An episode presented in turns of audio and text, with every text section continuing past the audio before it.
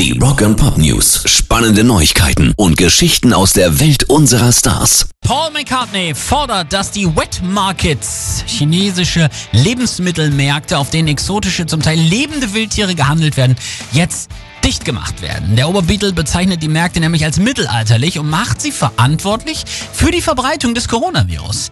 Und er zieht auch noch einen Vergleich zur Sklaverei. Auch die sei ja jetzt in den USA abgeschafft worden, deshalb könnte man das ja jetzt auch da machen.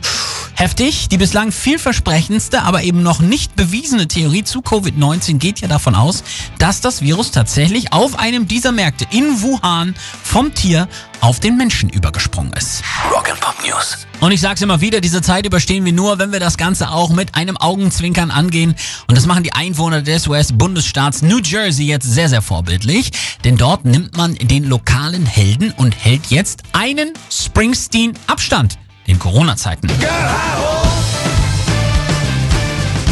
Mit über 50.000 bestätigten Covid-19-Fällen gilt der Bundesstaat New Jersey als einer der am schlimmsten Betroffenen in den USA. Ist klar, sind ganz dicht an New York und deshalb wird das jetzt sehr ernst genommen und man kommt nicht näher aneinander als eben einen Meter 77. Denn genauso groß ist eben ein Springsteen. Pairs Rock and Pop News.